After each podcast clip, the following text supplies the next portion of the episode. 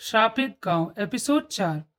विनय अपने कमरे में लेटे लेटे बस यही सोच रहा था कि गाँव को श्राप से मुक्त कराने के लिए कुछ तो करना होगा। फिर अगले दिन विनय, सुरेश और सकीना को बताए अनुसार समोसा लेकर शाम सात बजे सुरेश के घर पहुँच जाता है और उस कमरे में समोसे रख कर आ जाता है। लगातार ऐसा कई दिनों तक चला और गाँव में भी सब कुछ ठीक था। साथ ही साथ विनय इस प्रयास में भी था कि वो गाँव को श्राप से मुक्त करा सके। सब कुछ सही चल रहा था। तभी एक दिन विनय शाम को सात बजे समोसे लेकर सुरेश के घर पर जाता है। समोसे वहाँ रखकर वापस आ ही रहा था। तभी उसे खबर मिलती है कि विनय के घर के पास में एक ताऊ जी रहा करते थे और आज उनकी मौत हो गई। मौत का कारण बिल्कुल वही, उसी अंदाज में। ताऊ जी की भी मौत जैसे ही विनय ने बात सुनी तो उसे अब अपने आप बहुत गुस्सा आ रहा था, क्योंकि वह रोज उसके समोसे लेकर जा रहा है। फिर भी वह गाँव में किसी न किसी की जान ले रहा है।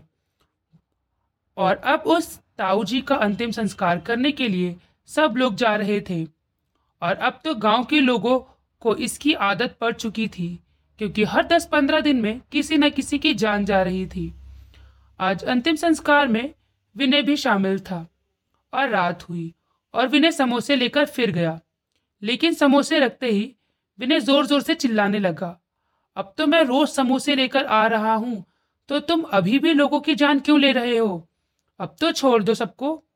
विनय का इतना ही कहना था कि विनय के सामने तुरंत सुरेश और सकीना आ गए। अपनी जली भुनी झुलसी हालत में दोनों आकर विनय के सामने खड़े हुए और एक साथ डरावनी आवाज़ में कहने लगे। तुमको अपनी जान प्यारी है या सबकी? तुम भी तभी तक ज़िंदा हो जब तक समोसे लेकर आ रहे हो। मरना तो सबको है इस गाँव में। सबका नंबर आएगा बारी बारी से। इतना ही बोलकर वो दोनों तुरंत विनय की आँखों से ओझल हो गए।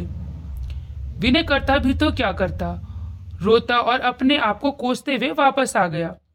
लेकिन विनय ने सोच लिया था, अब शांत तो बैठना नहीं है, हार नहीं मानूँगा, चाहे कुछ भी हो जाए। इसलिए विनय इन चीज़ों के बारे में अब हर जगह पढ़ने लगा। इंटरनेट में तरह तरह की जानकारी जुटा रहा था कि कैसे छुटकारा मिल सकता है ऐसे श्राप से। और विनय एक दिन सुबह जल्दी उठा और अपने गाँव से दूर दूसरे गाँव में गया। विनय को पता चला था कि यहाँ सब कुछ बाबा तांत्रिक रहते हैं, जो थोड़ा भूत प्रेत के बारे में जानकारी रखते हैं। विनय की इतनी सारी खोज के बाद यह तो पता चल चुका था कि अगर श्राप से मुक्त कराना है गाँव को तो सुरेश और सकीना को पहले मुक्ति दिलानी होगी। इसलिए उस गाँव में जाते ही विनय ने एक जाने पहचाने बाबा को ढूंढ लिया। इन बाबा का नाम लोगों ने बहुत सुना था। विनय बाबा के पास गया और जाते ही रोने लगा और बाबा के पैरों में गिरकर उसने कहा, बाबा, आप हमारे गाँव को बचा लीजिए। हमारे गाँव में हर दिन मौत का खेल हो रहा है। क्योंकि वो हमारे गाँव में किसी को नहीं छोड़ेंगे। धीरे धीरे उसने आधी आबादी कर दी है।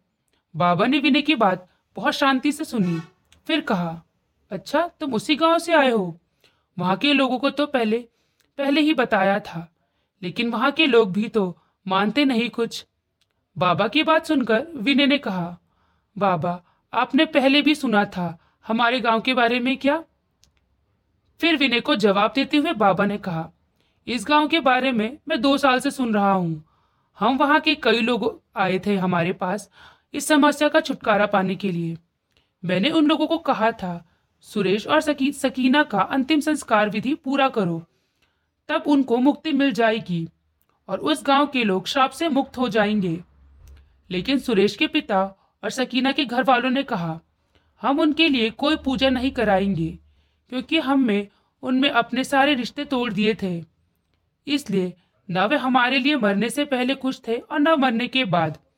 गाँव के लोगों ने कई बार सुरेश के पिताजी को समझाया, लेकिन वह कह रहे थे, मैं सुरेश के लिए कोई पूजा नहीं कराऊँगा। बाबा की सारी बात सुनकर विनय ने कहा, बाबा, कोई ना कोई उपाय ज़रूर होगा। बताओ, इस गाँव को उस भयानक श्राप से मुक्त कराओ। बाबा ने विनय की ऐसी हालत देखी तो बाबा ने कहा, उपाय तो ये है और समय भी बहुत अच्छा है। अभी तीन दिन बाद अमावस है और अमावस की रात सभी भूत प्रेत और पितरों की शक्ति बढ़ा जाती है और मौका भी सही होता है। इनको प्रसन्न करने का इसलिए अगर सुरेश के पिताजी मान जाते हैं तो विधि विधान से सभी अंतिम संस्कार पूरा करके उस गाँव को बचाया जा सकता है। बाबा ने अपनी बात जारी रखते हुए कहा, इसलिए अभी तुम्हारे पास तीन दिन है। तीन दिन में गाँव वालों को कहकर सुरेश और सकीना के घर वालों को राज़ी कर लो। अंतिम संस्कार के लिए विनय ने बाबा को शुक्रिया कहा और वहाँ से तुरंत अपने गाँव की ओर लौट आया। गाँव आते ही विनय बस यही सोच रहा था, सुरेश का अंतिम संस्कार की क्रियाक्रम के लिए सुरेश के पिताजी को कैसे राज़ी किया जाए? विनय का यह तो पता था कि गाँव में सब लोग बोलेंगे तभी सुरेश के पिताजी राज़ी होंगे इस काम के लिए। विनय ने सबसे पहले ये बात अपने पिताजी को बताई। विनय ने सारी घटना बताई और अपने पिताजी से कहा, मैंने एक तांत्रिक बाबा से भी बात करी है। उन्होंने बताया है, तीन दिन बाद अमावस की रात है। ये बहुत सही समय है।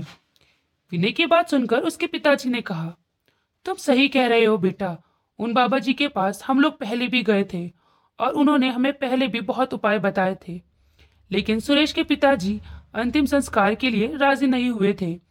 उसके बाद विनय के पिताजी ने इस गाँव के सरपंच जी को जाकर सारी बात बताई और कहा, आखिर सुरेश के पिता अंतिम संस्कार के लिए तैयार क्यों नहीं हो रहे हैं? उनको भी तो पता है इस गाँव में अब तक कितने लोगों की मौत हो चुकी है। विनय भी वही था। अपने पिताजी की बात खत्म होते ही विनय ने कहा, सरपंच जी, मुझे लगता है सुरेश के पिता जानबूझकर ही अंतिम संस्कार नहीं करना चाहते हैं। जानबूझकर इस गाँव के लोगों को वो मारना चाहते हैं। अगले दिन गाँव के सरपंच ने गाँव के सभी लोगों को बुलाया। सुरेश के पिता और सकीना के परिवार के लोग भी वहाँ आए थे। उसके बाद सरपंच जी ने कहा, इस गाँव में दो साल में 300 से भी ज़्यादा लोगों की जान चली गई है और सबको पता है हर मौत का कारण क्या है। लेकिन फिर भी हम लोग अपनी आँखें मूंद कर बैठे हुए हैं। लेकिन अब नहीं, अब हमको इस गाँव को श्राप से मुक्त कराना ही होगा। इसलिए मैं और मेरे सभी पंचों का कहना है और पूरे गाँव का भी यही मानना है कि अब दो दिन बाद अमावस की रात आने वाली है। इसलिए सुरेश के पिताजी सुरेश का अंतिम संस्कार करेंगे विधि विधान से और सकीना के घर वाले भी अपने रीति रिवाज से अंतिम संस्कार करेंगे। यही हमारा फैसला है और इसको सबको मानना पड़ेगा। सरपंच की बात सुनकर गाँव के सभी लोग खुश थे और सब लोगों ने कहा हाँ सही बात है।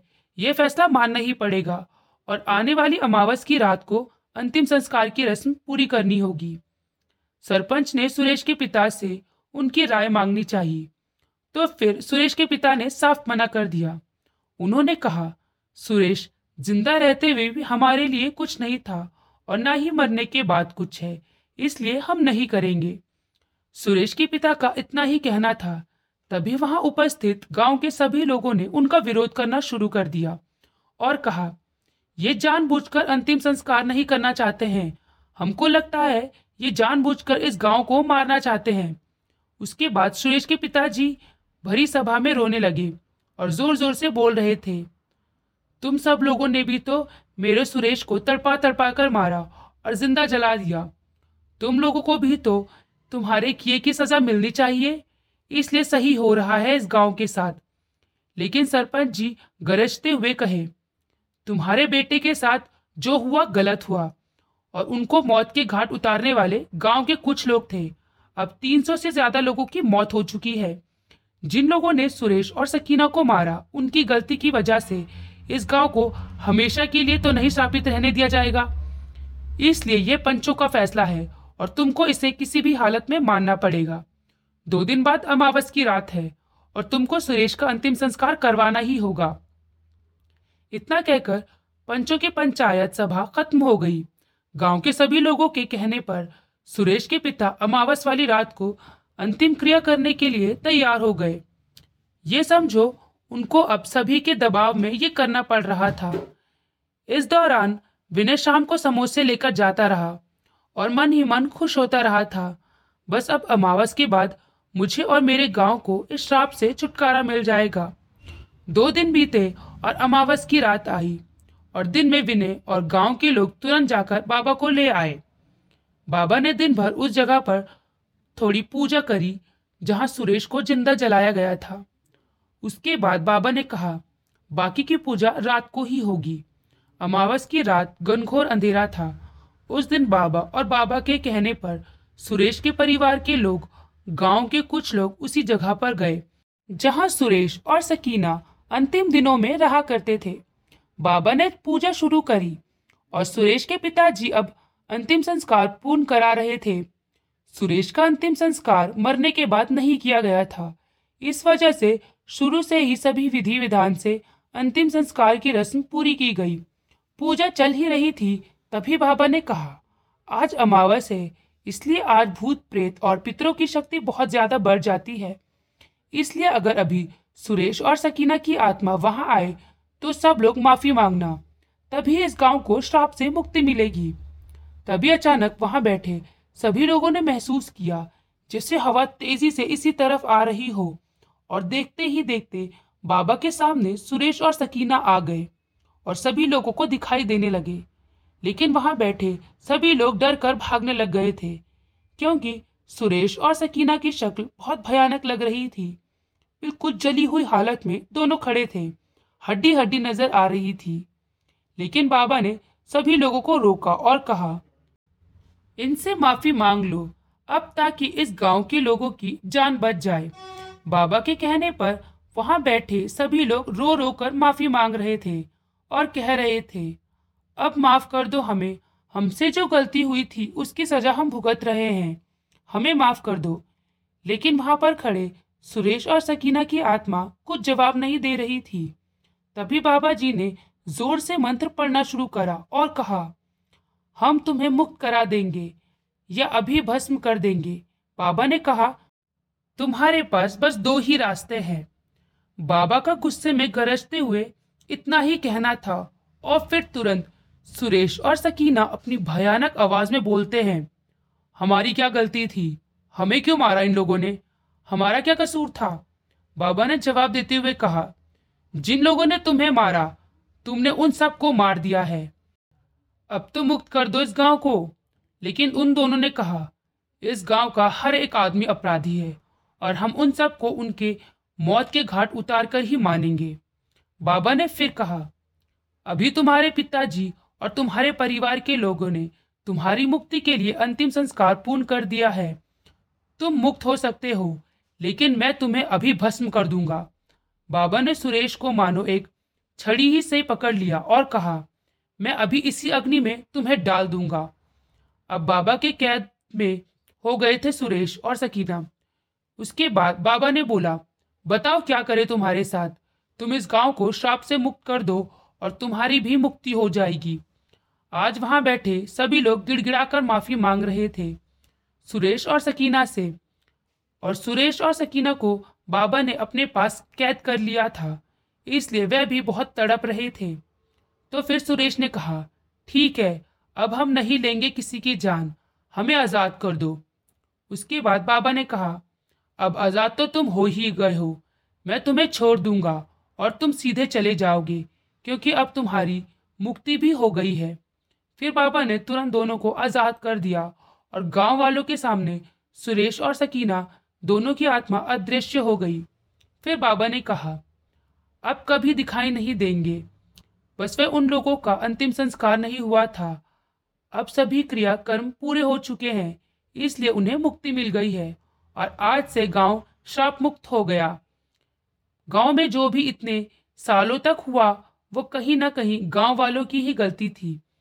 गाँव वालों ने बहुत गलत किया था उन दोनों के साथ। विनय की मेहनत और हिम्मत ने बाबा के साथ मिलकर गाँव को बचा लिया और गाँव को श्राप मुक्त करा दिया। तब से आज तक गाँव में सब ठीक है और ना ही विनय को और ना ही किसी और को समोसे लेकर जाने की ज़रूरत पड़ती है।